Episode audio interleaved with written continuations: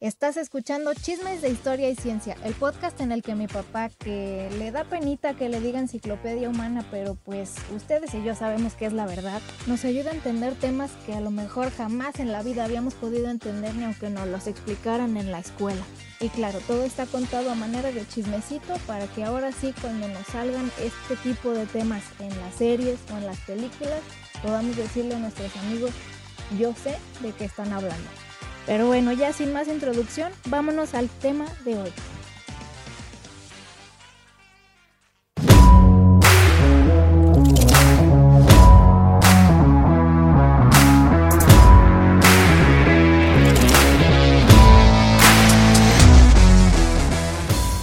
Hola, hola, ¿cómo están? Bienvenidos a nuestro episodio número 122 de Chismes de Historia y Ciencia. Y pues claro, me encuentro aquí con mi papá, Fernando Navarro. Olis. Fernando Navarro, ¿cómo estás? Bien. Preciosa. Ay, jiji.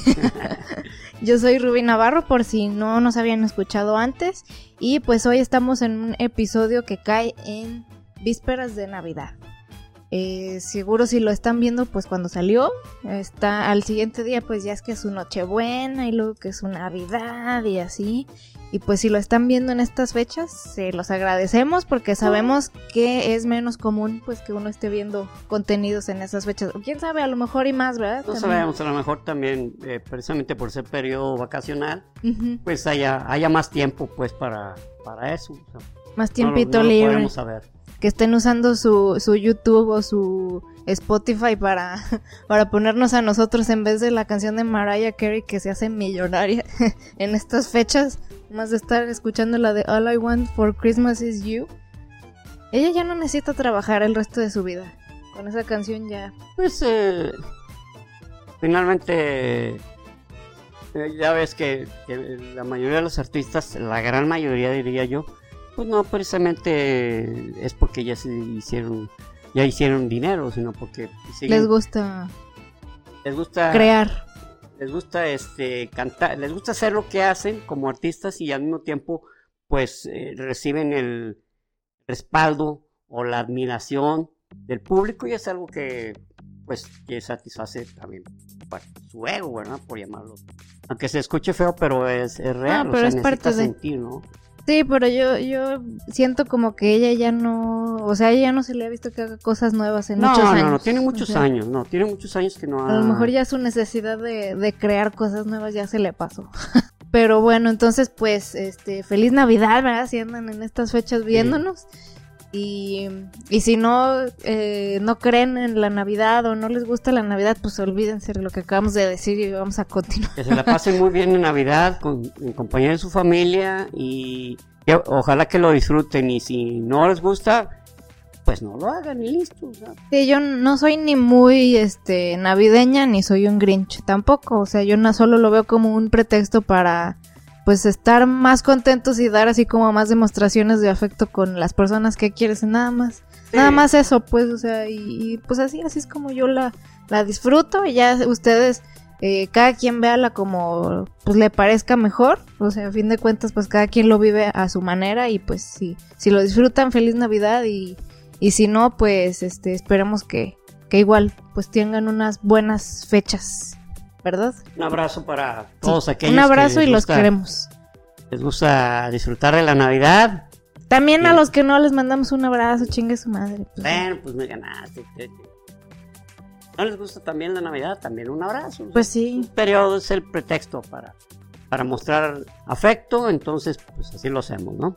Así mero. Entonces, bueno, hoy tenemos un episodio eh, de ciencia. Se, ustedes a lo mejor se les figura a otro que ya hemos hecho porque en el que hablábamos de cómo se mide el tiempo. Pero eh, este es diferente, ¿eh? No crean que, ay, se les olvidó que hablaron de eso. No, esto es otra cosa muy diferente. Entonces, vamos a meternos en ello y también pues yo creo que nos va a llevar a algunas reflexiones, ¿verdad? Así ¿De es. qué se trata? Bueno, yo leía que se, se llama así precisamente el tiempo. Eh, en el anterior que hicimos era más bien sobre la datación, sobre los sistemas de datación eh, geológica y este, el carbono 14, ¿no? Y eh, básicamente lo que era la datación. Este es el tiempo. Bueno, pues iniciaremos diciendo que en el, Mesolítico y Paleolítico, eh, cuando ya el hombre daba, era un cazador-recolector, se daba cuenta que, unas cosas que se van a oír así como, ah, como súper básicas, pero para ellos no lo era. que de la noche seguía un periodo en el que brillaba el sol, era día, y luego se ocultaba el sol, que para ellos no sabían cómo llamarlo o cómo pues se llamaba, simplemente iluminaba y era de día, era el periodo en el que salían a cazar y en el, en el periodo, y ya en la noche era el periodo en el que probablemente ellos serían cazados porque había depredadores que los buscaban por la noche nocturnos, ¿no? cazadores nocturnos, perdón, depredadores nocturnos y que sabían que era un momento de peligro y que había que resguardarse en una cueva o en un lugar donde estuvieran protegidos y ya en, el ya en el paleolítico pues ya se conocía el fuego y el fuego pues ahuyentaba a las bestias. Pero también se dieron cuenta que como más a largo plazo había un periodo que hacía mucho calor había un periodo donde hacía mucho frío, y otro también donde caía lluvia. Entonces, bueno, pues para, para ellos era el, día a día. Pero ya conforme fue evolucionando la humanidad, pues empezaron a crearse este sistemas con los cuales medir, eh, eh, prever esos, eh, esas etapas. Entonces, como, es cuando se crearon, por ejemplo, eh, Stonehenge o, aquellas, aquellas este, cromlech o, dolmens, que son piedras que su función era que direccionaran con el sol cuando iba a llegar una época. Oh, Entonces decían, ah, caray, cuando, o sea, más bien, esta piedra, cuando esté, esté su sombra en el centro va a empezar una, la época cuando empieza a hacer frío. Entonces había que prever, llevarse alimento y saber que había que hacerse unos abriguitos. Hacerse unos abriguitos.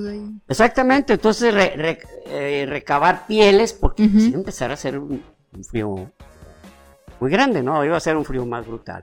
Sí. Luego, eh, efectivamente, empezaron a, a, ver que ya cuando se empezaba a direccionar hacia otros puntos y cuando el sol entraba por otra piedra que ya tenían direccionada, sabían que iba a empezar la época de calores.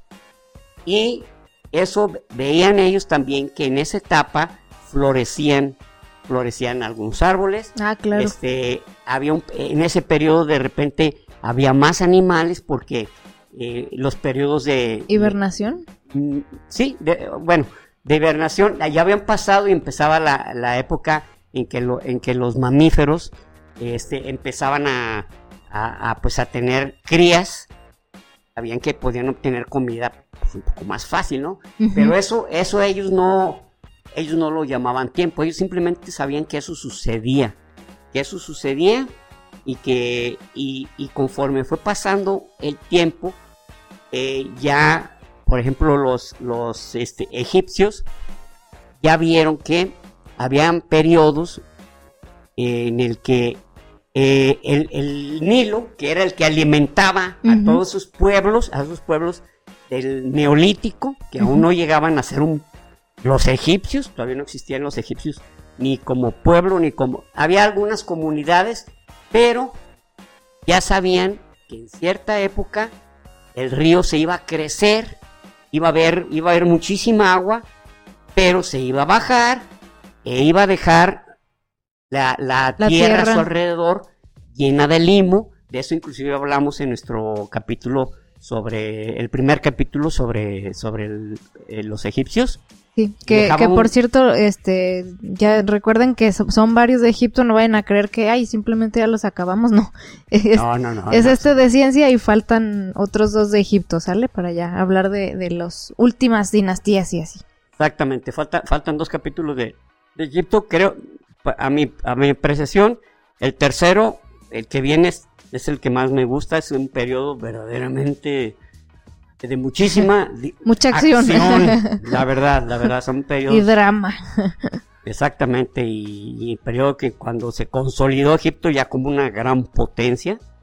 Pero bueno, entonces estos pueblos de eh, antiguos egipcios se daban cuenta, empezaron a determinar, ok, entonces en este periodo el río, el río se, eh, se inunda, o sea, se, se, extiende y provoca que haya limo y ese limo nos ayuda a que la siembra pues sea mejor porque es como una especie de fertilizante. Luego sabían que llegaba la época, sembraban, luego se, sabían que venía ya una época en la que tenían que eh, eh, quitar todo, cosechar lo que habían sembrado, porque ahí venía otra vez la inundación. O sea, eran, ciclos que empezaron a medir, a medir, a medir. Entonces, ellos mismos fueron los egipcios los, los primeros en que empezaron a medir el tiempo con relojes de sol. Esto es, ponían una, una vara o una piedra muy, este, muy estilizada, muy este, esbelta, y iba bien, iba reflejando la sombra, ya sea la longitud de la sombra o, la posición. Si la sombra se recortaba o si se movía. Entonces esto ya les, ya les decía en qué época estaban, estaban teniendo. O sea, en qué, en qué época se estaban acercando. Pero luego también empezaron a saber, bueno, sabemos que después de la noche llega el día y sale el sol, que, que, el sol era su dios, era Amón, aparte, eh, y que después se llamó Atón, también le pusieron Atón, pero también fue algo que vieron los egipcios. El caso es que sabían que era una divinidad, o sea, que el sol era una divinidad, era la máxima divinidad y había que, pues, hacer algún, hacer lo que les indicaba. Pero luego, entonces también ellos querían saber que después de la noche seguía el día, pero ¿cuánto duraba eso? Entonces, observaron entre los mismos egipcios que conforme iba pasando la noche, que conforme iba pasando la noche, pasaban 12, 12 estrellas de diferentes constelaciones, eran oh. constelaciones, entonces dijeron, entonces quiere decir que dura 12 horas la noche. Por lo tanto, el día debe durar 12 horas. Y también resolvieron un problema que era, cuando no había luz, pues cómo medías el tiempo, si Ah, de pues relojes de sol. entonces en la noche, ¿cómo lo hacían? Entonces inventaron un, sistema que se llamaba la clepsidra. La clepsidra era un recipiente con agua, que, eh, la cual estaba eh, graduado, y esa agua salía por un orificio hacia otro recipiente. Entonces, conforme se iba bajando, ellos iban viendo cuánto tiempo iba pasando. Digo cuánto tiempo porque en ese momento ellos no le llamaban horas. Eh, sí, es lo que te iba a decir. O sea, pues sí. Pasaba un periodo de tiempo que ellos decían, es un periodo de tiempo que va a estar dividido en 12 partes, ¿no? Ajá. Entonces, ya tenían otro sistema de medición, que era la clepsidra por la noche y que era, claro, no significa que, sácate la clepsidra porque es en la noche. No, pues también si querían medirlo en la mañana, si había un cuatecito deprimido que dijo, yo no voy a salir de mi cuarto, ponía su clepsidra y ahí veía el tiempo. Porque me quería un reloj de sol. Oye, oye, no quieres salir. No, no quiero saber ni qué horas son. Ahí, con mi clepsidra ahí con eso tengo. Pero, pues, Oye, qué cabrón, me quedé pensando si es cierto la gente que, que estaba deprimida en tiempos de antes que pues qué feo, ¿no? O sea, no, ahorita, ahorita, bueno, que no te puedes explicar qué traes. Un caso, un caso sobre la relatividad del tiempo que, que, en, cuanto lo platiques te vas, te vas a acordar así, ah, pues sí, cierto. Pero ah, bueno. Ok, ok.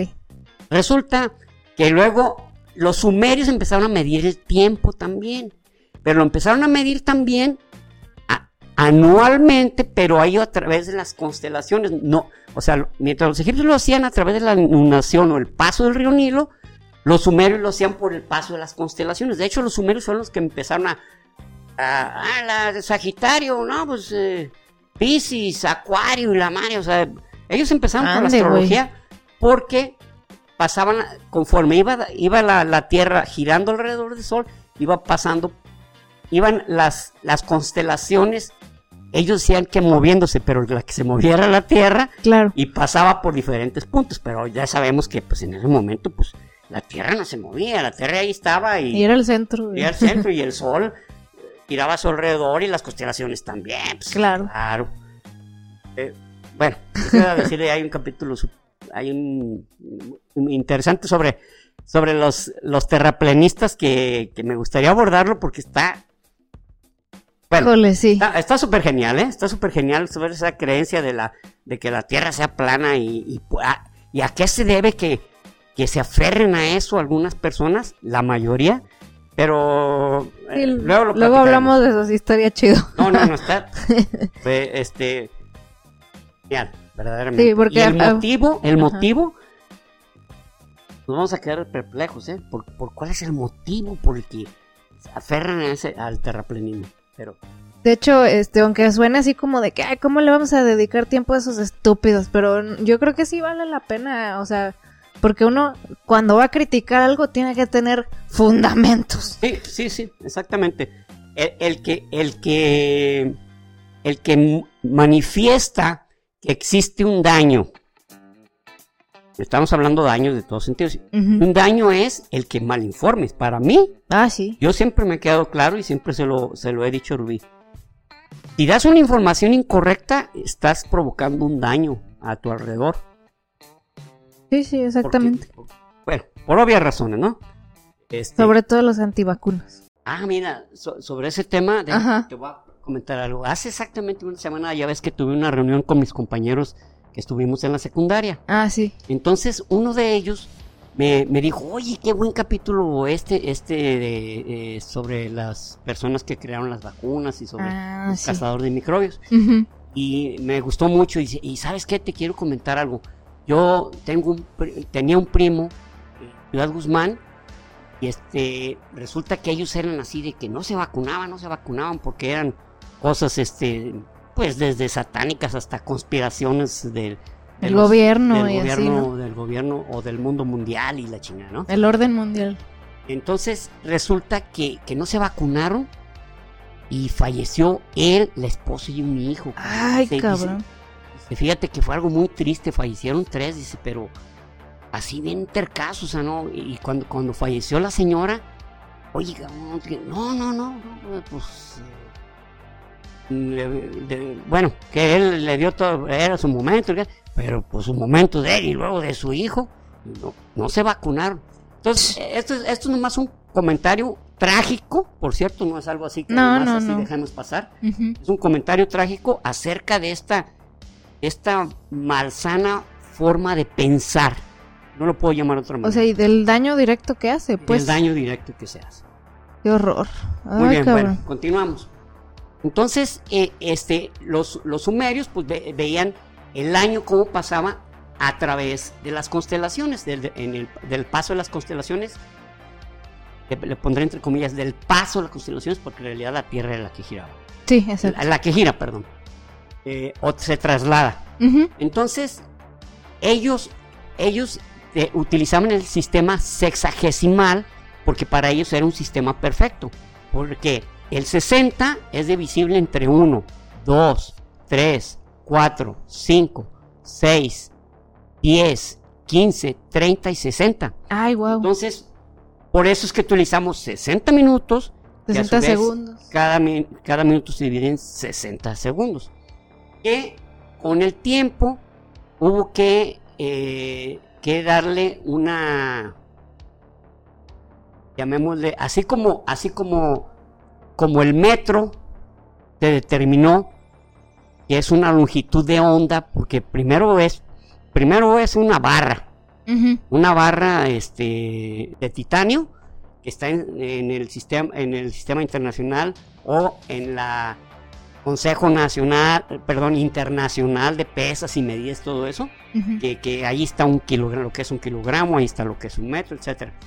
Pero el segundo se dictaminó que eran, me, me adelanté mucho, me fui en 1967, que es la oscilación del cesio 113 y, y que son 9.123 millones 622.115, algo así. Eso Ajá. es la oscilación del cesio 100 133, perdón. Y eso dura un segundo. Entonces ya se tiene una definición super científica de lo que es.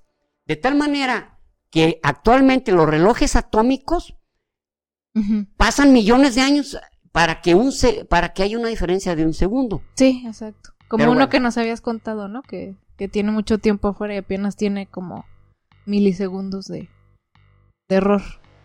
Exactamente, exactamente, que tiene, pero seguimos con, con la, medición, con la medición del tiempo. Entonces, conforme fue pasando eh, eh, ya la- la- el, la- el reloj de, perdón, conforme pasaron los siglos y, y se fue viendo, eran, eran macro, macroforma, eh, de macro tiempo, digamos, o sea, lo que era todo un día completo, lo que, Una lo que era una hora, un año, pero después eh, se pasó a sistemas un poco más sofisticados. Y, y el reloj de arena no se sabe exactamente su origen, pero el, el reloj de arena fue por allá crea- eh, creado entre el siglo XII y el siglo XV de, de nuestra era. Ah, órale. Pero mientras tanto, los relojes del sol y, las, y la clepsidra, este, los relojes de sol, inclusive los, los, eh, los egipcios eran, digamos, tan, querían tanto eh, verificar tanto la posición del sol Ah, que creaban unos monumentos que les llamamos obeliscos, Ah, sí. que tenían muchas funciones. Los obeliscos, ahí se transcribían hechos de, de la, Históricos. de históricos, hechos sobre los reyes y servían de relojes de sol. Los egipcios realmente tenían una obsesión, digamos, por, por tener el tiempo lo más, lo mejor calculado Bien posible. ¿no? controladito, mano. bien controladillo.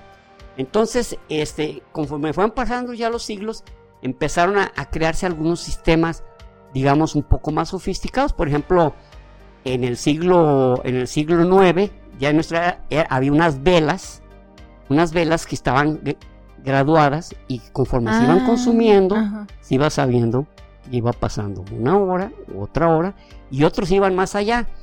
Este, las velas de cera se les introducían una especie de esferitas de acero y ¡pum! caía una, había pasado una hora, ¡pum! caía otra, había pasado una hora, porque se iban consumiendo. Y ya, eh, este, ya en el siglo XIII ya empezaron los relojes mecánicos que les llamaban, bueno, les llamaban relojes de Praga, pero en realidad fueron los ingleses los que empezaron a, a determinar este eh, esos sistemas mecánicos que, eh, que era a través de unos cilindros que enredaban una cuerda la cual tenía un peso y conforme iba bajando hacía que una especie de uña o, este pasara y bajaba. Y, y el peso hacía que forzara a esa a esa uña y, y lo volvía a pasar. Entonces pasaba un minuto otro minuto otro minuto entonces ya daba sus campanas ya eran ya eran sistemas está procesos más más exactos y como les digo, esto estamos hablando del siglo XIII, XIV, este, pero le llaman relojes de Praga porque fueron los primeritos, ¿no? Eh, este, hay en el primer, el, hay uno en Italia que, que ellos dicen que fue el primer reloj que existió en la Catedral de San Eustorgio. La Catedral de San Eustorgio ya existía eh, y estamos hablando del siglo XIII. Entonces, pues ahí está la pelea entre italianos, este, che- checos y, y, este, ingleses, pero no importa, finalmente eh, se le quedó el reloj de Praga porque eran relojes más vistosos y no solamente marcaban el horario, sino que marcaban hasta la, la posición de, de los años astrológicamente, ¿no? No, pues estamos en Pisces, no, pues estamos en, en, en Ande, Sagitario la madre, ¿no? Entonces, este, pero eran es sistemas más mecánicos. ¿Qué significaba esto? Que había que estarlos calibrando continuamente, ¿no? Claro, Eh, sí. ah, sí, ya sí. se retrasaron, ya se retrasaron 10 minutos en, en dos meses, o sea, así eran, así Pues eran era muchito. eh, así, así era ese periodo, ¿no? Mientras, por ejemplo, este, el, el reloj de, de la oscilación del cesio, 430 millones para que, para que un falle un segundo, pues eh, vean la diferencia, ¿eh? Nadie veremos eso, ¿no? No, pues claro. Y entonces, este, cuando empezó el periodo de la navegación, eh, los relojes de arena eran los que sacaban la talla. ¿Por qué? Porque había, eh, podía haber tormentas, entonces no veías el sol en días. Pero había un chavo que su chamba era estarle dando vuelta al reloj de arena cool. cada 30 minutos. 30 minutos. 30 minutos. 30 minutos. ¿Cómo vas? Pues ahí vamos. ¿Cuántas vueltas le has dado? Ay, No, Ay, güey, espérate. Chin, le debí dar la vuelta. Acaba. A tiempo. Entonces, debían ser trabajos, obviamente, súper aburridos. Había muchas sí, cosas mano. verdaderamente en el pasado que no nos, eh, no nos imaginamos lo tremendamente rutinario y aburrido que era. Sí. Pero alguien lo tenía que hacer. Exacto. Sí En era, razón de- o sea, por más hueva, pero sí era necesario. Era necesario, ¿no? Entonces, este, así era, ¿no? Y, y luego llegó Galileo Galilei con una observación de la oscilación de un péndulo. y Ah, se dio sí. cuenta que el péndulo te movía. eh, si ustedes ponen dos péndulos, o sea, o- bueno, dos péndulos así manualitos, ponen una, una barra horizontal, luego ponen un hilo que sostiene una, un peso, el que sea, y luego otro que tenga el mismo peso. Este, si uno está más corto que el otro, el más corto va a estarle haciendo así, el más largo va a estar haciendo esto. Y si tiene, y si tiene la misma longitud y el mismo peso, hacen esto. Si tiene un peso mayor, este va a estar, va a estar haciéndolo, eh, o sea, va, va- va a haber, no, no va a ser continuo. Entonces se dio cuenta que el péndulo podría, eh, tenía, estaba en función de la velocidad en la que lanzabas la roca o el, o el objeto, el peso, El peso, y la longitud del péndulo. Y eso sirvió ya después, en navegación ya tenían sus, sus este, péndulos para verificar la hora. Pero ya en el siglo XVII, casi a finales, Robert Hooke, que se acuerdan que, bueno, hablamos de él en el capítulo de Newton, Robert Hooke era un tipo muy inteligente, pero se peleó con Isaac Newton cuando Isaac Newton era la diva, era el Sí, era, máximo del era la más perris. Entonces, fue tanto su, su molestia contra Robert Hooke que inclusive suprimió fotos y quién sé cuánto cuando. Entonces, pero, pero Robert Hooke fue el creador del muelle, del muelle de los relojes, que lo que hace el muelle es una lámina que la, le das, la, la enredas, es con lo que le, le llamábamos antes darle cuerda al reloj, Ah, crack, crack, crack, y hacer, hacer que la, la muelle se contrajera, y al contraerse estaba ahí una energía acumulada, y esa energía conforme se iba, se iba disipando, iba haciendo que el reloj fuera girando, fuera girando, fuera girando, fuera girando, y pasando un minuto, dos minutos, tres minutos, conforme se iba desenvolviendo, digamos, voy a utilizar la palabra, o desenrollando ese, ese, ese muelle. Entonces, ya, ya tenemos un sistema más exacto, más exacto para verificar el tiempo. Entonces, este, me, me acordé ahorita de, eh, del tiempo, sin embargo, el tiempo nunca fue algo así muy fácil para todo el mundo definirlo, ¿no? No, claro. Este, por ejemplo, San Agustín de Hipona, San Agustín de Hipona, que era un filósofo, eh, pues, eh, eh, cristiano, y que en la época, en Santo Tomás de Aquino y San Agustín de Hipona fueron los únicos, se puede decir en ese tiempo, filósofos, pero era porque la iglesia, pues, decía que lo que se saliera de los términos de los diferentes concilios, pues ya era una herejía, entonces ellos, pues, tenían ya su filosofía un poquito más desarrollada y en ella eh, a San, este, San Agustín de Hipona dijo, yo sé lo que- si, si nadie me pregunta, yo sé qué es el tiempo, pero si alguien me lo pregunta, no sé cómo decirle qué es el tiempo. Ah, órale. O sea, lo que quiero mencionar es que desde ese tiempo ya, yo perdón, desde esa época ya el tiempo empezaba a ser algo como medio abstracto, medio... A ver, ¿qué es el tiempo? No, bueno, pues eh, una sucesión de instantes. Bueno, pero un Oh. instante es un tiempo, ¿no? Ajá. No, bueno, sí, pues, pero ya- ya no era tan fácil.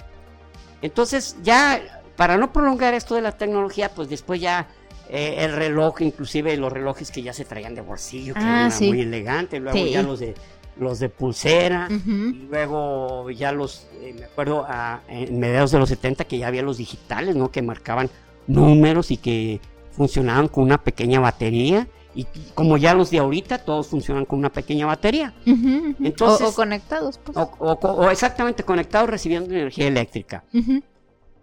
Entonces, pues parecía que el tiempo ya era cosa del pasado, ya, ah, el tiempo, ah, todo el mundo Ya- sabemos que es el tiempo, pues Y lo tienes a la año, mano. El año, el mes, fueron los, la- ahora, también el pasar de los meses, el pasar de los meses, por ejemplo, los egipcios, los trabajadores egipcios trabajaban 10 días y uno descansaba, o sea, el concepto de la semana Oh, no todavía no estaba definido. ¿Cuándo se definió? Se definió cuando los sumerios dijeron, ok, cuando pasa un periodo lunar, es un mes. Entonces todos los, todos los, este, los meses eran de 30 días. Y aparte, pues coincidía con su sistema hexagesimal, ¿verdad? Claro. Sexagesimal, o sea, sea, eh, hasta coincide, ¿no? Y entonces, y terminaba un ciclo del año, entonces veían que había 12 ciclos lunares en un año. Y entonces, en, ese, en, esos, en eso eh, defi- definieron que la semana, esto ya fue los romanos, la semana tendría que tener 7 días, 7 días, o sea, un ciclo lunar completo. Claro. Pero Julio César eh, logró que, no logró, sino que mandó a sus grupos científicos, ¿saben qué? Créenme un calendario. Y después con el tiempo se vio que ese calendario era inexacto, Ándale. porque era de 10 meses, si se acuerdan, era de 10 meses, Ujú, y después ujú. se le agregaron otros dos meses. Eh, Eso el calendario también es un tema interesante, no sé si lo tratemos o no, según veamos, ¿no? Porque fue todo un, fue toda una hazaña. Pero ya, ya en el siglo XVI el Papa Gregorio XII dijo, ¿saben qué? Aquí hay un error, cabrón. Ujú, ujú. corríjanlo. Entonces por eso se llama el calendario gregoriano. ¿Quiénes ya no lo, quiénes no respetaron el calendario gregoriano y Los siguieron con el juliano? Los ortodoxos, porque dijeron, no vamos a hacer lo que diga el Papa, el Papa no es nuestro jefe. Tú no me mandas. Tú no me mandas, güey. ¿Eh? Faldero. Entonces, ¿qué pasó? Que, que los ortodoxos siguieron con él y algunos, por ejemplo, la, la iglesia ortodoxa eh, griega dijo, no, pues sí, cómo no, sí, es Vámonos, más pues, exacto. pues sí". Ah, pero los rusos no. La iglesia ortodoxa rusa dijo, no, negativo. Por eso, por eso de la revolución de, Rusa, este, los bolcheviques. hay, hay, una- hay dos fechas diferentes, ¿no? De cuando sucedió en Occidente y cuando sucedió con ellos como, como ortodoxos. Exacto. Que, que de hecho, paréntesis corto, ¿te acuerdas que te conté que vi un, un este...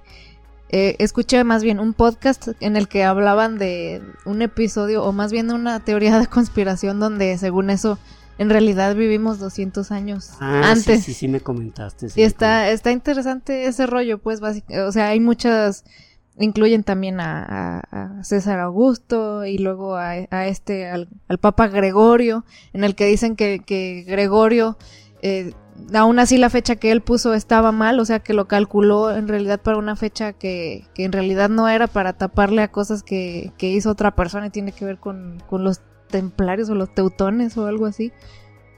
Y está, pues mira, o sea, sabemos al fin de cuentas que es una teoría, pero pues está chido así como verle las, las conexiones. ¿no? Y sí está, o sea, la verdad, pues, el, el podcast que escuché no es como que te quieran convencer de la teoría, simplemente existe y la analizan con las pruebas que hay y al final dicen, es tanto, para nosotros es tanto por ciento probable que sea o no, y la verdad le dieron una probabilidad muy baja de que fuera verdad, pero pues está interesante escuchar todo lo que envuelve de por qué se llegó a pensar eso. Por eso, eso del terraplanismo está muy interesante, Ajá. de cómo se, se movió todo, ¿no? Desde 1869, cómo tipo empezó con eso y perdido esto y alguien luego volvió a caer y luego está, está, está, tiene su, tiene su, su lado muy interesante. Sí, bueno, solo para no, no dejarles así como que tan, tan vacío, les voy a dar poquito de la carnita que dice esa teoría, porque se supone que eh, edificaciones que se suponía que son de esa época, eh, que son igualitas a, a edificaciones de 200 años antes, o sea, como que no hay una específica arquitectura de ese periodo. y luego... Como eh, si no se hubiera desarrollado otra arquitectura, como que hubiera Ajá. permanecido en ese tiempo. Ajá, así como, o sea, más bien diciendo como de que nos dicen que estos edificios, o más bien no nos encontramos edificios que tengan una arquitectura específica de esos años, solo son o de estos o de los, o de los, dos 200 Como si años. si Después- hubiera un brinco, Ajá, exactamente, o brinco sea, de la, dos siglos. exacto, o sea, ahí la teoría es que no hay, que, que faltan evidencias de, de cosas de, ese, de esos 200 años, o sea, que pareciera como que hay un brinco exactamente de, y pues según eso, en teoría ahorita viviríamos que como en el mil, 1700, sabe que, o sea, como a finales de 1700. O sea, pues, como conspiración, este, Está está interesante, interesante, ¿eh? o sea, sí, sí, sí. está entretenido, ¿eh? sí, lo terminé y, y terminé así bien, este, así como bien hypeada de que, "¡Ah! y si estamos en el 1700. Ah, Pero está chido, está chido. Luego, si quieren les dejo el link Hay acá abajo. verdaderamente muchos temas así de conspiración que wow, cabrón. Sí, así que Al- terminas algunas como... novelas, algunas novelas, inclusive algunas películas están basadas en conspiraciones de. Ah, Inclusive claro. le recomendé un libro casi al principio de cuando estuvimos eh, haciendo nuestros podcasts, que es El péndulo de Foucault, de, de- de este autor italiano que falleció hace unos pocos años. Ujú. Humberto Eco. Y es algo parecidísimo, ¿eh? Es algo parecidísimo. La confusión entre los dos periodos de tiempo, el juliano y el gregoriano, y cómo una, una este, secta eh, francmasónica no logró coincidir en el tiempo porque unos traían basados uno en un tiempo y otros en otro y se estuvieron buscando durante años. Está, entretenidísimo, ¿eh? Entretenidísimo. Y creo que una, una, una suscriptora me dijo, ah, sí, ese libro me lo regaló mi, mi papá o algo así, lo voy a leer, como que a lo mejor no lo había leído. Y, y- y, este, el haberle manifestado pues que estaba muy interesante, yo creo que lo leyó. Sí. Y, y- y está muy, está muy, o sea, verdaderamente muy entretenido, ¿eh? no, Sí. no, no tiene desperdicio. Y, y este también ya me acuerdo un poquito más detalles, que era del, del no eran los teutones ni nada, eran los Illuminati. Ah, los Illuminati. Y que, eh, que también involucra a Carlo Magno, que, que según, o sea, según como que este esta persona que era el líder de los Illuminati como que se inventó a Carlo Magno simplemente él para poder tener una, des- una ascendencia que le diera importancia a él. Eh, y, y bueno, o sea, los Illuminati sí existieron. Lo, lo que es leyenda es todo lo que se les aplica Así es, ahorita. to- todo, lo, todo lo que Ajá. se les atribuye Ajá. es... pero es lo que es como fantasioso. Pero sí existieron, Sí exactamente. existieron y... O sea, lo que hay evidencia sólida solo fue en un periodo muy chafita, No, no, o sea, no, hicieron corto, nada. Muy corto, no, no, realmente se, eh, se convirtió en un club social, o sea, Sí, inclusive alguien decía que era para gente que, se, que es rica, que estaba aburrida. aburrida, sí, realmente, o sea, Realmente, lo que hay evidencia solo era un grupo de vatos ricos aburridos haciendo mamadas. Pero sí, este, está, está chido. Somos gente especial. Sí, y este, este tipo de historias lo que está padre no es, no es tanto que te la creas o no, sino que te pone a trabajar el cerebro, creo yo. ¿Verdad? Exacto. que pone. Muy bien. Bueno, pues prosiguiendo con esto del desarrollo del tiempo, este eh, un, un, este autor porque es hasta filósofo de- decía decía él que el tiempo el tiempo es aquello eh, aquello necesario para que las, todas las cosas no sucedan al mismo tiempo a la misma en el mismo momento tiempo es como un orden para que todo no suceda al mismo tiempo y de pronto dices Ay, güey. ¿Cómo va a suceder todo al mismo tiempo? Pero si recuerdan el capítulo de entropía, hay, hay probabilidades remotísimas de que todo suceda al mismo tiempo. Sí existen, pero son muy remotas. Pero puede suceder. ¿Cómo? Como cuando decimos que, que una taza que disolvió la leche, de repente retrocede Ajá. y se vuelve a hacer leche, Leche con y- agua, leche y, Y agua separados. ¿no? Ajá. Probabilísticamente existe, pero lo más fácil entrópicamente hablando es que suceda, que se disuelva.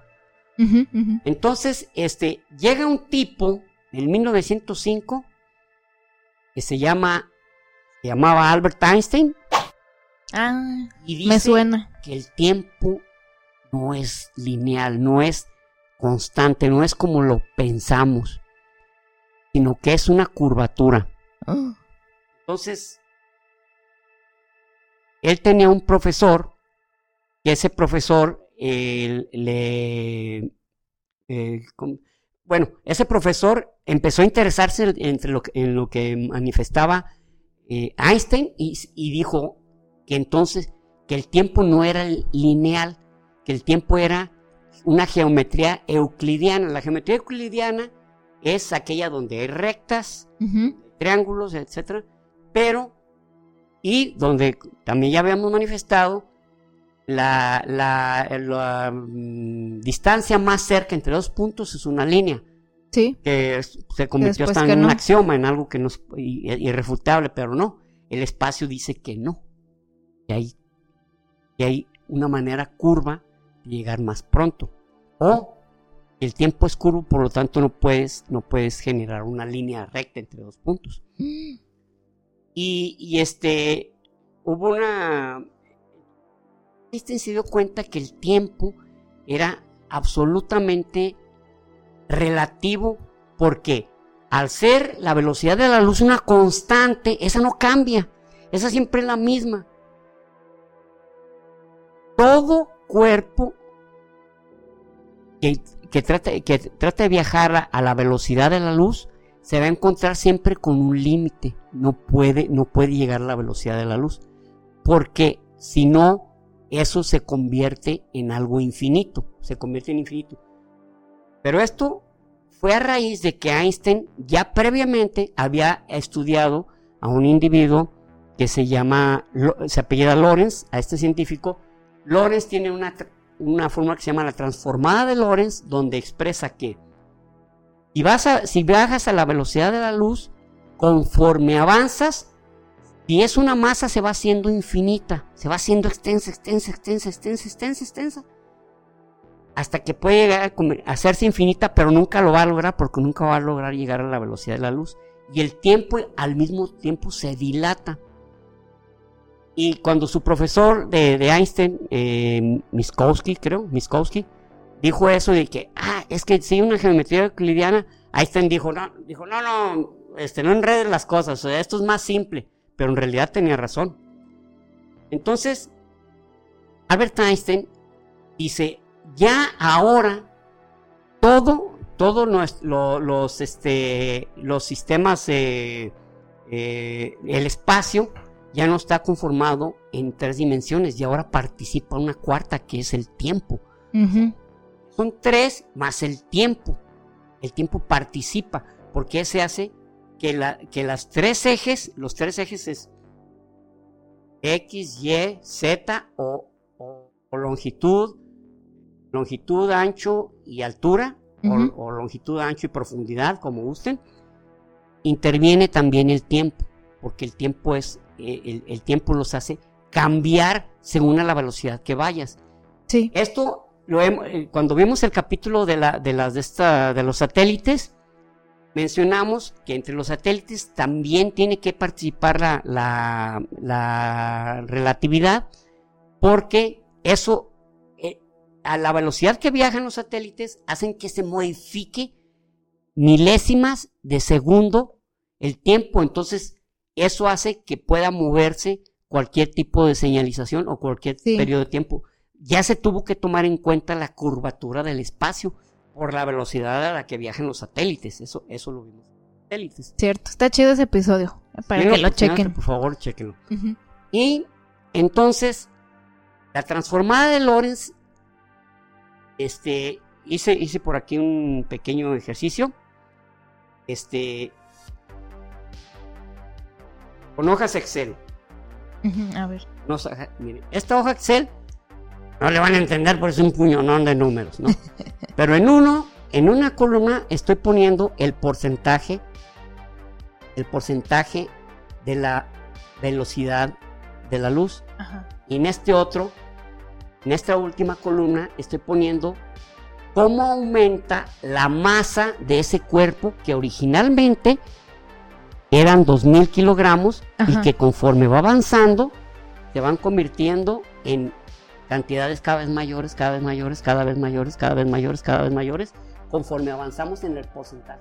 La velocidad. Ajá. Estamos con 10%, luego el 20% y así. Pero Ok. al final, si se fijan, En el 99.99. 99.9 99.99, luego 99.999, 99.9999, 99.99999 y al final nos da una curva como esta. Acá abajo está la fórmula de Lorentz. La fórmula de Lorentz dice que la masa es igual a la masa inicial dividida entre la raíz cuadrada de la velocidad del cuerpo dividido entre la velocidad de la luz al cuadrado y 1 restando eso y sacando la raíz cuadrada. Bueno, está complicado, está complicado de describirlo, pero miren, lo que interesa aquí es la gráfica. Si se fijan, aquí vienen los porcentajes a los que va avanzando la velocidad de la luz. ¿Se fijan? Esto, esta línea color azul. Y luego al llegar a, a, a 10, mil- a 10 milésimas o 100 milésimas o millonésimas, Ajá. el- nunca, nunca de los nunca llega a la velocidad de la luz. O sea, aumenta la masa del cuerpo extensísimamente, pero jamás llega a esta línea color naranja. Esta línea color naranja No se, llama- tocan, pues. no se toca, se llama, en matemáticas se llama asíntota. O sea, una, una curva asintótica significa que es una curva que parece que llega a convertirse en una recta, pero jamás la toca, jamás llega. Y esta, esta línea de color naranja es la velocidad de la luz. Entonces, esto, esto significa que el tiempo se dilata de tal manera que, por ejemplo, si hablamos de nuestra primer, de la primera estrella, a la primera estrella a la que estamos, estamos a 4.3 años luz. Entonces, la lógica dice, ok, si voy a 4.3 años luz, pues llego, digo, si voy a la velocidad de la luz, pues voy a llegar en 4.3 años. Y para Sí. regresarme, otros 4.3 años. Quiere decir que, que en 8.6 años voy y, Y vengo vengo. de regreso si voy a la velocidad de la luz. Pero no. Como el tiempo se dilata, como el tiempo se dilata, resulta que duras media hora en ir y media hora en regresar. Si vas a 99.999.999 de la velocidad de la luz. Ay, cabrón. Está loco, ¿no? Sí. O sea, esto es lo que dice esta, lo que dice esta formulita. Dice, puedes incrementar la masa lo que quieras, pero nunca alcanzar la velocidad de la luz. Y el tiempo se va a dilatar de tal manera que tú vas a acercarnos a la velocidad de la luz, pero nunca, nunca lo vas a alcanzar. Y, va, y, y mientras para las personas que están en la Tierra pasaron 10 años, tú llegaste en 30 minutos. Ese, ese es, ese es lo que se le llama el. eh, Se han escuchado hablar sobre, sobre no la teoría, ¿cómo se llama? El, bueno, La singularidad. no, No. sobre el- sobre los gemelos, sobre la, el- la paradoja de los gemelos. Ujú. Que uno viaja casi a la velocidad de la luz y cuando llega su hermano es un anciano. Pues literal lo que vimos en la película de Buzz Lightyear. Y la de Interestelar. La, inter- la de Interestelar. Sí, versión Los que, niño, no versión visto, adulto. los que no han visto Interestelar se los recomiendo mucho.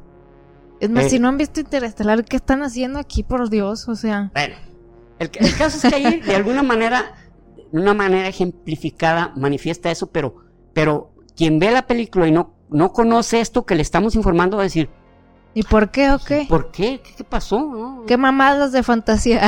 Estos cuates se la fumaron, ¿no? Pero es real. Lo mismo. Por eso, eh, este, ahora, aquí decimos, aquí, aquí hay una pregunta. ¿Por qué, eh, por qué eh, toda la masa, la que sea, en los primeros, en los primeros, este, no segundos, en las primeras milésimas de segundo solo había el bosón de Higgs? Y el bosón de Higgs fue el que le dio masa a las demás partículas, de tal manera que según Paul de Broglie dice que la- que todas las partículas del modelo estándar de la física, que también les hicimos un capítulo Sí, sobre, eso, el modelo eso. estándar de la física, todas aquellas subpartículas del modelo estándar tienen una especie de reloj insertado que es la masa que les ha proporcionado el bosón de Higgs. ¿Quién es el que se escapó de la masa? El fotón. Ah, sí. Por eso el fotón viaja a la velocidad de la luz y no tiene masa. No tiene masa el fotón. No tiene masa el fotón. Por eso es que con el fotón el tiempo no pasa. El tiempo Ya. no pasa. Y ahora, entonces el tiempo conforme va pasando, conforme va pasando, hay tres flechas. Hay tres flechas del tiempo. La fisiológica, que en la, en la que estamos sujetos y que hablamos del pasado, del presente y del futuro. Que el presente es la frontera entre el pasado y el futuro. Pasado y futuro, pasado y futuro. Estamos en la frontera todo el tiempo, todo el tiempo. Cada, cada microsegundo estamos en la frontera del pasado y del futuro. Y luego eh, está el tiempo, el tiempo este, termodinámico, que es el que hablamos en entropía. Es el tiempo en el cual se desarrolla la entropía. Ante eso, el universo no tiene ciclos. El universo dice, por ejemplo, va a pasar un meteoro y va a llegar a la Tierra en tal fecha. No. Puede ser que suceda, puede ser que no. O va a entrar un cuerpo extraño que que es ajeno a nuestro sistema solar, como hace poco pasó con una con una piedra así este alargada que decían que era un ovni, que la madre, y que tiene un nombre así en, en hawaiano, no me acuerdo, uma, quién sabe qué madre, no me acuerdo. El caso es que el universo no le importa eso, el universo está desarrollando la, la entropía, para el universo no está existiendo el tiempo, simplemente está desarrollando lo que más probablemente tenga que suceder. Y entonces, este, bueno, aquí le- le- les quiero leer una, una carta de, de- de Einstein, no una carta, es una frase que dijo Einstein a, su, a un amigo de él que se llamaba Michael Besos. Eh, Ah. Tiene un nombre medio curioso. Michael, bueno, tenía Nada que- que ver con que- el Jeff. Jeff Bezos, no. Eh, este Michael Bezos era su amigo y falleció y Einstein le escribió una, una, una frase que dice, eso no significa nada. La gente como nosotros que creemos en la física, sabemos que la distinción entre pasado, presente y futuro es solo una ilusión persistente y terca. Michael Bezos que había muerto, digo, no, pues, murió, pero es el proceso y, y el tiempo no pasa. Sabemos físicamente que el tiempo no, no pasa como lo que... Wow. Qué, Ahora. qué frase tan científica y llena de estoicismo. no, no, no, no. Mucha gente lloró, ¿eh? Mucha gente que estaba ahí en el velorio. Sí, Justo en el Cora. Es cierto, señora Einstein, es cierto lo que usted dice. Es lo que yo siempre pensado. Yo siempre pensé eso. ¿Qué fue lo que dijo? No sé, pero, pero yo pienso que si era su amigo, pues le debió haber dicho algo. Era muy algún bonito. chiste local, yo creo, ¿no? Era, era una frase muy bonita. Ya, ya ves ese Einstein cómo se las gasta. Entonces, ahora con respecto al tiempo y como lo percibimos, fíjense en esto. Cuando, cuando está una mosca aquí y la queremos matar, ¡pah! Y, y a toda velocidad le damos, ¡pah! ¡pah! Nunca la Y se matamos. Siempre se va. Esto es porque el tiempo es diferente en la mosca que con nosotros y con una tortuga. Porque nosotros, la- por ejemplo, la tortuga ve a 15 FPS. FPS significa Frames frames, per per, second. seconds o cuadros por segundo. Entonces, para la tortuga ve 15. Nosotros, en nuestro mejor momento, vemos en 60 FPS. ¿Y saben cuánto es el de la mosca? 250. O sea, que para la mosca, la mosca, por eso t- los insectos a todísima velocidad, porque ellos, sus mitocondrias, si, si recuerdan una vez hablamos sobre las mitocondrias, son las que proporcionan energía a las células. Sus mitocondrias consumen una altísima energía porque son muy pequeñas. Entonces tienen que moverse mucho para estar acalorados, porque si no se mueren de frío. Ya. Entonces, y también mueren rápido porque su periodo de ellos, pues es corto porque Viven la porque vida al viven máximo muy- muy rápido. Entonces, mientras nosotros hacemos esto, que es altísima velocidad, Ellas vieron esto. Uh. o sea, tuvieron tiempo hasta de restregarse sus patitas Ajá. Y este y este y volar. Entonces, este... Ahí viene este Ay, pendejo. este cabrón que me quiere matar. Qué que me quiere lata. matar, ni modo que diga que, que vengan esos cinco. Me quiere matar, güey, no estoy no me engañas. En- Entonces, vea, la percepción del tiempo es muy diferente para uno y para otro. Mientras para la tortuga estás moviendo a madres, para la, para la, la- la mosca eres, eres un chato super lento. Como un troll ahí. Lo voy a matar, pinche mosca. No, no, no. Entonces, hay un- esa percepción del tiempo mental, hay, hubo- ha, ha habido una serie de experimentos. Y uno de ellos es, por ejemplo, para los niños pasa, pasa el tiempo muy rápido.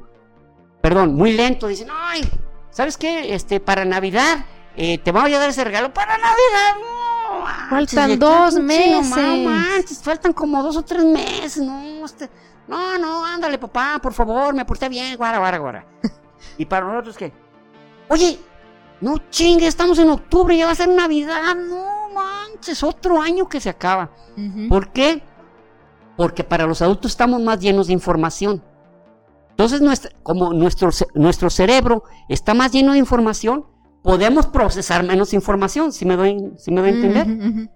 Como podemos procesar menos información, entonces se nos hace muy rápido, que está pasando todo muy rápido, muy rápido, muy rápido, muy rápido. Y para los niños que apenas están acumulando información, está pasando esto.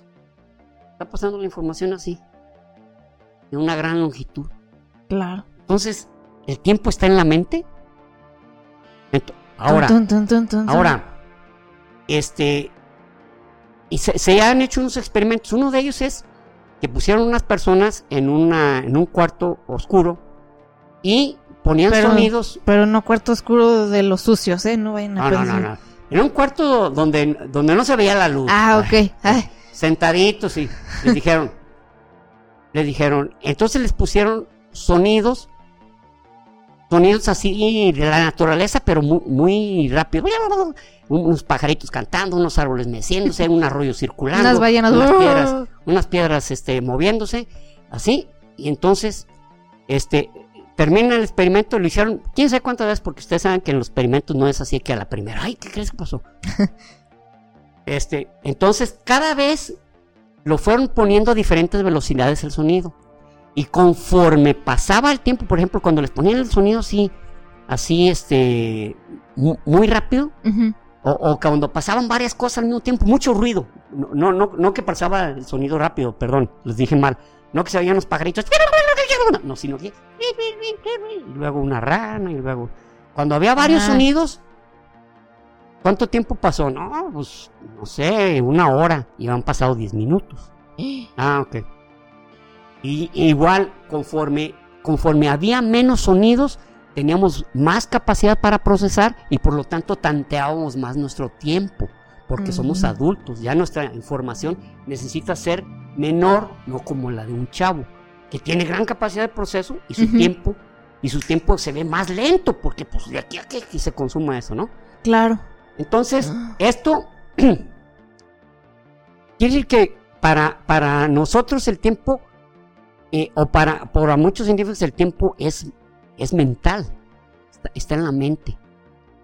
O sea, todo aquello que inventamos para medir, eh, el, el segundo, el minuto, la hora, el día, la semana, el mes, el trimestre, el año, el lustro, que son cinco años, la década, que son diez años, lo- los 100 años, que es el siglo, o el milenio, que son mil años, o sea, son no- procesos creados por nosotros. ¿Me voy a entender? Sí. Inventamos máquinas, inventamos sistemas, inventamos métodos para medir lo, Lo que, que nosotros inventamos. llamamos el tiempo. Pero el tiempo es tan relativo que, por ejemplo, ahorita, ahorita, bueno, hay muchas canciones acerca del tiempo, la de Pink Floyd, ¿no? De tiempo, ¿no? O, o la de Alan Parsons Project. Alan Parsons Project. que, que se llama Tiempo, que fue su primer gran éxito después de cuatro discos que había sacado. El quinto disco, en 1980 salió. Pero bueno, Hay uno de míos que se llama Time is Running Out. ah, Time is Running Out. Que no creo que hable de eso, ¿verdad? Yo creo que es algo más romántico, No sé, pero... Sí, es que, es que es así, de, de repente te- tiene unos temas medio cientificones y te resulta que está hablando que es de amar. de su novia, ¿no? Que de su novia que le, que le aplicó la, la, la- la segunda ley de la termodinámica, cabrón. Sí, pues el cuate anda bien agüitado, pues, no. Pero bueno, eh, entonces, no, va- vamos, a, vamos a, a acercarnos a algo más drástico. Hay un tema de Metallica que se llama One, que fue su tema más famoso, el, el más famoso en su momento, el que los catapultó, y habla sobre un individuo que es sacado de una novela que se llama Johnny tomó su fusil, En el cual es un individuo que sufre una herida en la Primera Guerra Mundial, porque ese libro es de los, de los años 30, Ujú. y el, el individuo pierde sus brazos, pierde sus piernas, queda ciego, Ciego. queda sordo, queda mudo. Entonces, él, para él no está pasando el tiempo. Para un individuo así, no está pasando el tiempo. Para el individuo, ese, ese indivi- individuo que está su mente atrapada en un cuerpo en el cual no hay sensaciones, fíjense, esto es clave, no hay sensaciones. Parte de cómo hacemos, percibimos, de que el tiempo pasa es por nuestras percepciones sensoriales. Entonces, para este individuo, el tiempo es eterno. La parte de la canción está diciendo, por favor, Dios, de- despiértame. Oh, oh, please, God. eh, es help me. Ah, help me. Oh, please, God, help me. El tipo está atrapado en su cuerpo. Y el tiempo no está pasando para él. El tiempo es eterno para él. Entonces, Ay, esa canción diario se me hace bien fuerte, no manches. sí, es una novela, Es bien- es- ujú. Y es, y es esto lo que muchos, eh, eh, Einstein se dio cuenta de que el tiempo era relativo, que el tiempo tenía que ver con la masa por donde pasaba la luz y que jamás al poder, al nunca jamás poder llegar a, a- a pasar la velocidad de la luz, solamente un cuerpo que no tuviera masa, como es el fotón, entonces el tiempo es relativo conforme a tu velocidad, conforme a, a tu, a tu este, zona de visión, conforme a tu sensibilidad y conforme a tu mente.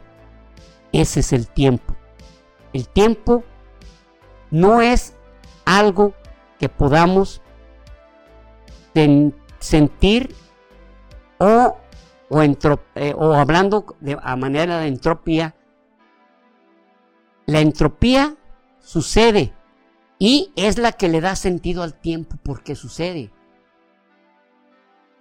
Si no sucediera, no sabríamos que el tiempo, que el tiempo pasara. Y sigo diciendo el tiempo, pero en este momento podría decirse que es un elemento subjetivo. ¿Qué es el tiempo? Pues el tiempo es algo que tuvimos que inventar para poder sentir cómo, cómo, la, cómo la entropía eh, eh, se desarrolla y genera accidentes, que nuestro cuerpo envejezca, que las personas mueran, que pase, pase un periodo de tiempo, el invierno, Estaciones. estaciones, etcétera. Pero es por el desarrollo entrópico. El tiempo está en nuestra mente y tuvimos, como una especie de fantasma, tuvimos que crearlo a través de instrumentos y decir, aquí esto manifiesta cómo pasa el tiempo, porque no lo veo, no lo siento, no lo sé y lo capto de esta manera. Ese es el tiempo. Diablos. Y que, pues también, o sea, ahorita, aparte de eso, de darle un sentido, pues también es algo práctico como los sistemas de medición y eso de para longitudes, para lo que sea, para peso, eh, que nos ayuda a ponernos de acuerdo, ¿no? De estar en Sí. una misma sintonía. Con la también. diferencia de que, por ejemplo, la temperatura sí existe. Pues sí, exactamente. Sí, o sea, yo, Claro yo solo lo veo así como de, por ejemplo, cuando tengo reuniones virtuales con, con clientes o algo, pues es que cómo, cómo nos vamos a poner de acuerdo si no existe el la hora. Exactamente. Rubí acaba de decir algo. El tiempo es un acuerdo. Tan así es que, por ejemplo, cuando empezó a pasar los periodos de tiempo, el mundo se tuvo que poner de acuerdo en por dónde empieza el cero de, de la Tierra cuando, gi- cuando gira. Ujú. Entonces, los ingleses, estamos hablando del siglo XIX, lo trazaron en el meridiano de Greenwich. El meridiano de Greenwich es, uno, el Greenwich es un observatorio que está en Londres Ujú. y ahí hay una línea en el piso, una línea que determina aquí empieza el cero. para Diablos. Y cada, y cada 15 grados es una hora. Cada 15 grados que va pasando. Claro, no se respeta absolutamente eh, porque la- es irregular la- las, ¿cómo se dice? las fronteras de la Tierra. Hay que se ven muy, muy raros los eh, periodos de tiempo donde en esta isla pues es una hora, pero ya pasando esta otra ya es otra hora porque... Pues está cabrón. ajá. O sea, pero tuvo que haber ese acuerdo, como dice Rubí, ese acuerdo, a qué horas es qué. Y antes se llamaba, antes, eh, recientemente, y no hace mucho, ¿eh? Decían, a las 15 horas GMT, o sea, Greenwich Meridian Time, y ahorita se llama UTC. Es Tiempo Universal Coordinado. Oh, órale. Tiempo Vaya. Universal Coordinado, ya se llama así. Tanto. UTC, ¿por qué? Porque satelitalmente se dieron cuenta de que el meridiano de Greenwich no era exactamente ahí, había que moverlo a unos 100 metros hacia el oeste. Mm, órale. Y los del observatorio, ah, mi Oye, madre. ¿Qué vamos a hacer? Ah, déjenlo de museo. Pero esto, esto, con, lo- con esto quiero decir, ahora, ¿por qué Inglaterra? ¿Y por qué empezó en Inglaterra? Porque Inglaterra en ese momento era la potencia colonial más grande. En, en todas partes había co- colonias de Inglaterra. Entonces, para los ingleses eh, decían, oye, pues tenemos que ponernos de acuerdo porque, pues yo necesito saber cuánto tiempo es allá con respecto a Londres, cuánto tiempo es acá con respecto a Londres.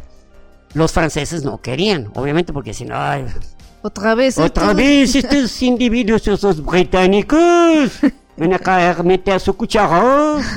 Y finalmente fueron 24 países los que participaron, entre ellos, entre ellos México. Este, bueno, México, porque en ese tiempo había muchos países, pero muchos eran colonias. Inglesas, eh, francesas, entonces no tenían que poner de acuerdo a otros 40 países porque pues eran colonias, ¿verdad? sí. Entonces, pues simplemente lo que yo hacer lo que. Entonces, ¿por qué no más 24 países? Pues, que eran los que en ese momento eran más o menos independientes. Por así Tenían su decirlo, ¿no? autonomía. Y este, en ese eh, solamente un país no estuvo de acuerdo, que fue este las eh, ¿cómo se llama esta? Eh, está en el Caribe, la isla de Santo Domingo, Oh, ¿no? Se opuso y dos países simplemente se abstuvieron, que fue Brasil y Francia. Dije, no, no opinamos. Y todos los demás estuvieron de acuerdo de que ahí empezara, de que ahí empezara el cero del tiempo, el cero, del, de- el cero de, la, de la hora. Ok. Entonces, también, como bien dijo Rubí, es un acuerdo. No es porque así suceda, ¿verdad? De que, eh, que en este momento está la hora. ¿Por qué? Porque hubo un acuerdo. sí. Es algo, O sea, es utilitario. es utilitario. El tiempo sigue sin, sin, sin tener, sin mostrar su rostro objetivo y solamente manifiesta sus procesos subjetivos. Exactamente. Pues- Wow, qué fuerte. Hasta este momento, digo, perdón, eh, aquí terminamos eh, y les voy a mostrar algunos libros. Librillos. Bueno, miren, este, este se llama Así son las cosas. Y hay un capítulo que se llama ¿Por qué no podemos ir más rápido que la luz? Es de Daniel Hill. Bueno, este libro, eh, su, primer, su primer tema, se lo leí yo a Ruby cuando ella tenía nueve años. El, eh, eh, tema se llama, es de Richard Dawkins y se llama Buenas y malas razones para creer. En el 2002 Rubí pues era una pequeña y yo todas las noches le leía, le, le- leíamos de todo, ¿eh? Conforme fue avanzando su edad, porque de pronto pues eran cuentitos, ¿no? Tipo Blancanieves y así. Pero después ya fueron un poco, pero conforme yo veía que su mente pues era más hambrienta, digamos, o sea, ya no podía leerle cualquier cosa, entonces ya le leía algo más complejo, ¿no? Porque yo preguntaba muchas cosas. Sí, afortunadamente, afortunadamente era era muy preguntona y para mi fortuna siempre le pude responder. Sí. Siempre me pude responder. Como, le- como les digo, se me hacía bien.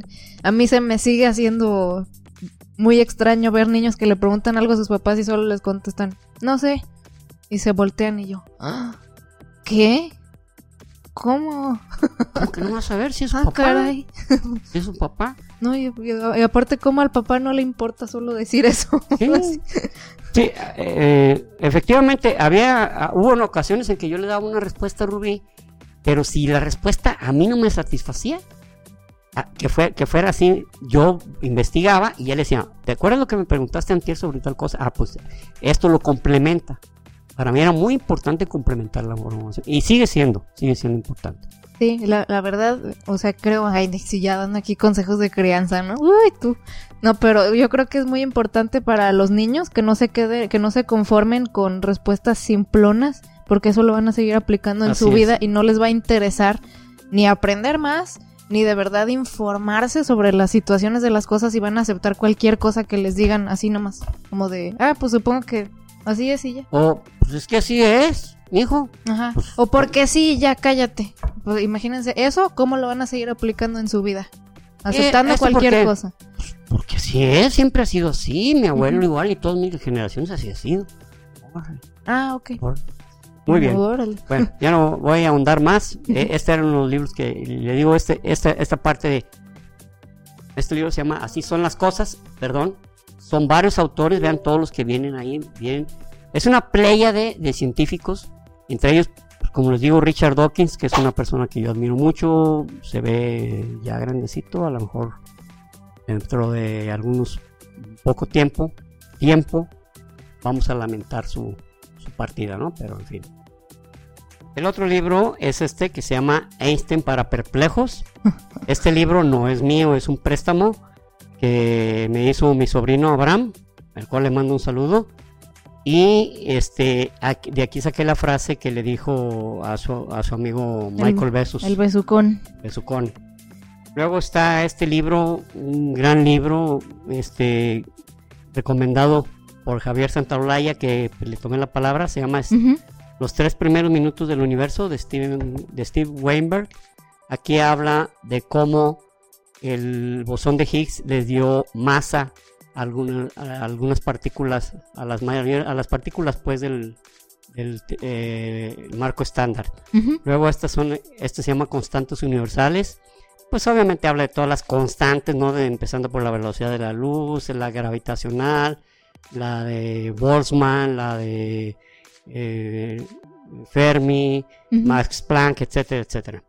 Y luego, por último, este libro que seguido, seguido eh, se los he mostrado, se llama el libro de la física, donde este libro va por fechas y en 1904 habla sobre la transformada de Lorentz. Aquí viene. Es donde se pues pudimos determinar no por qué jamás alcanzará la velocidad de la luz este un cuerpo. Ok. Entonces, estas son las lecturas recomendadas. Va.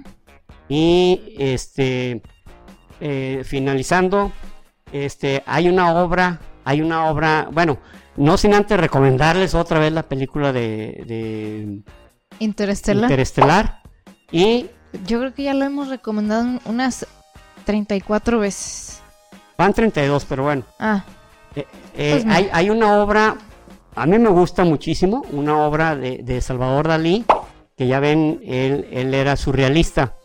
Qué curioso, los dos, eh, eh, los dos más grandes de principios de siglo, el surrealista y el del cubismo, españoles. Uno, uno. Salvador Dalí y el otro Picasso. este, Pablo, eh, Pablo, Pi- Pablo Picasso. Muy bien, les voy a decir, ese libro de la persistencia del tiempo, búsquenlo. No, perdón, no el libro, no. La obra, para que vean, o sea, los, la mayoría lo conoce y va a decir, ah, sí, ya lo he visto. O si alguien no lo ha visto, para que vean lo, lo genial de cómo plasmó Salvador Dalí el, el tiempo. No se llama la persistencia del tiempo, se llama la persistencia de la memoria, perdón, la persistencia de la memoria. Ok. Y aquí viene una definición de esa obra. Dice, la persistencia de la memoria es una visión subjetiva de la temporalidad y de sus implicaciones, sea en la propia obra de arte o en los recuerdos. Es también un homenaje al tiempo interior. Se los voy a repetir. Es también un homenaje al tiempo interior del inconsciente que tiene su propia forma de contarse y que huye de la racionalidad superficial. Ese es el Wow. libro, eh, perdón, es la obra de la persistencia de la memoria. Entonces, súper reforzando eso de que pues está en nuestro interior, más bien. La temporalidad es interna. Exactamente. Muy Pues- bien, pues muchas gracias. Gracias, muy bien. Y pues ahora nos pasamos a los saludos que no pueden faltar, obviamente.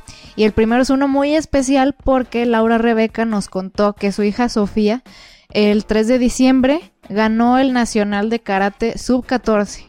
Y con eso ya pasa al centroamericano. Entonces, Felicidades. muchas felicidades, Sofía. Qué chingonería, ¿eh? Y no, qué Wow. orgullo, ¿eh? Qué ya orgullo. menos de felicidades. 14 años y estar logrando esas cosas. Qué chingón. Sí, sí, sí. Muchas felicidades y un muchas abrazote. felicidades. Y que te vaya muy bien en ese Sí, centroamericano. no, te va a ir muy bien. Vas a traerte una medalla de oro para nuestro país. Sí, no manches, wow. Y pues qué, qué honor que pues esté aquí cercana pues a nosotros, que, Sí. que tu mamá Sentimos pues nos escucha honrados. tanto. Sí, gracias. Y pues saludo también para ti, Laura, que, que pues tú sabes que siempre, siempre nos comentas y cuando no, cuando te tardas poquito más ahí nos haces falta así como de... Nos, pone nerviosos. ¿Dónde está Laura Rebeca, mano? Sí, nos pone nervioso que no contestes pronto. Sí. Laura, te queremos mucho, aparte Sí, de todo. así es. Un abrazo, Laura. Y bueno, el siguiente es para Nelly Marlit, que dice que nos empezó a escuchar por recomendación de Spotify en el episodio de Gengis Khan. Ese fue el primero que escuchó. Y pues yo con esto quiero aprovechar para preguntarles quiénes nos empezaron a escuchar por recomendación de Spotify, porque eh, creo que eso nos daría una buena idea de pues qué tanto nos recomienda Spotify y pues cuántos de ustedes eh, sí les llamó la atención esa recomendación. Y pues aquí, aquí coméntenos por favor quiénes nos empezaron a escuchar así. El siguiente es para Jorge Carvajal. Dice que le encanta cómo platicamos la historia. Entonces muchas gracias Jorge, qué chido que, que se te haga padre. disfrutable. Un abrazo. De eso se trata, ¿eh? Sí, realidad tratamos de que esto no se convierta en una historia que te aburra, sino que disfrutes. Así mero. Misión cumplida. Y bueno, el último es para, bueno, su usuario dice Areliana77. eh, dice que de seguro tú has de ser un papá muy consentidor. Y Ahora sí. pues confirmo. sí, pues la verdad, o sea, porque les miento, no, este, no me faltó amorcito. Es la realidad. Nunca me faltó amor. Entonces, es- es verdad. Ay, preciosa, qué lindo. ¿Cómo no voy a amar a esta, a esta criatura? Yo dije, Pues mira, la sí. amo tanto que se me va a acabar un día el amor y no, te siento, me siento al mismo nivel. Qué cursi, hermano. Pero pues sí, cierto, híjole, man. Pero, pero no, así hay gente que le caigo gorda, ¿eh? Esto es 100% seguro. Pues yo también. Pero está bien, Es- está bien, no, no hay necesidad de caerle bien a todo mundo. Porque eso significaría que uno nomás está viviendo para ver si le cae bien a los demás y pues qué hueva, Y man. ni así lo logras, ¿eh? Ajá, exacto. Ni así lo logras porque quedas mal con otros. Y Es imposible. Solo nos percatamos cuando, cuando alguien está buscando Pues pura aprobación, ¿no? No, no, no, sí es cierto. Ah, sí, ah, qué No, no, no, mucho. Muy cierto. Detecta, pues. to- Sí, todos nos pues ya. percatamos. ¿no? Caes en la alguien- falsedad. Y aparte, como no todas las personas se caen bien entre sí, si quieres quedar bien con todo mundo, pues si por quedar bien con una persona, automáticamente ya quedaste mal con otra. Entonces no se puede y no hay y no es el objetivo de la vida, eh, la verdad. O sea, quien- hay que hay que ser buenos, hay que hay que ser respetuosos, pero pues no cambiar la esencia de uno con tal de caerle bien a todo mundo, que al final no ganas nada. Nomás te traicionas a ti mismo. Y hablando de caerle bien a todo el mundo, fíjense que el lunes me fui a ver a Slipknot en Guadalajara. No, hombre, conciertazo, cabrón. Conciertazo. Así Me es. encanta Slipknot. Y, y, y, este, y hablando de no caerle bien a todo el mundo, Corey Taylor, el vocalista de Slipknot, es un individuo muy controversial. Hay gente que realmente lo detesta y hay gente que realmente lo, lo, lo apreciamos mucho. Y él lo sabe y él lo dice continuamente. Yo sé que a algunos les caigo muy mal, etcétera, etcétera. pero pues yo no puedo darle gusto a todo el mundo. Es de sus frases de él. Y este, en este concierto eh, llegó en un momento que se veía que estaba muy contento, se veía muy motivado, interactuó mucho con el público, nos halagó muchísimo, cosa que pues bueno, ta- también hay que medirlo porque pues... Pero lo que me refiero es que Curry Taylor, si no, eh, el vocalista, si, si no está, si no se siente muy bien identificado con el público, simplemente canta y vámonos. Y se larga. Se larga, no es... No, no le interesa interactuar y estuvo muy participativo Ah, qué chido. y la pasamos muy bien con Slipknot. Alguien así pues va a decir, oye, se, se- se ven medio monstruosillos. Pero pues es también parte de lo que él dice. Las máscaras no envejecen, cabrón. No, exactamente, no envejece. Entonces nosotros vamos a estar cambiando de máscaras, nunca van a ver nuestra cara. Órale. Sí, pues sí, es que las, las máscaras también dicen mucho más. A veces más que taparte, dicen más de la es. persona. Y pues solo quiero cerrar con presumir que nos vamos a Metallica en 2024. ¡Uh! Esperamos vivir para ese Eh, tiempo, que no sí. haya... Que, no- que, que Putin no, no empiece a lanzar bombas atómicas y sí, todo eso. cierto, mano. Entonces, este... O, o Kim Jong-un. eh, sí... Sí, ¿Verdad? también este... Es más probable, es más... Más probable Kim Jong-un. Y, pero sí, o sea, ahora- pero ahorita la emoción está. Sí, Mira, sí, sí, está. Fue, y, y fue una odisea en conseguir esos pinches boletos. Te odio, Ticketmaster, con toda mi alma. Y espero que no pase lo que pasó en el concierto de Bad Bunny, que no pudieron entrar, aunque los compraron directamente en Ticketmaster. Sí. eh, Chinga tu madre. Trae, trae esa bronca ahorita muy seria Sí. De que, bueno, que les voy a decir, este, es- se perdieron Bad Bunny, pero pues hasta les hicieron un favor. No se crean, no se crean.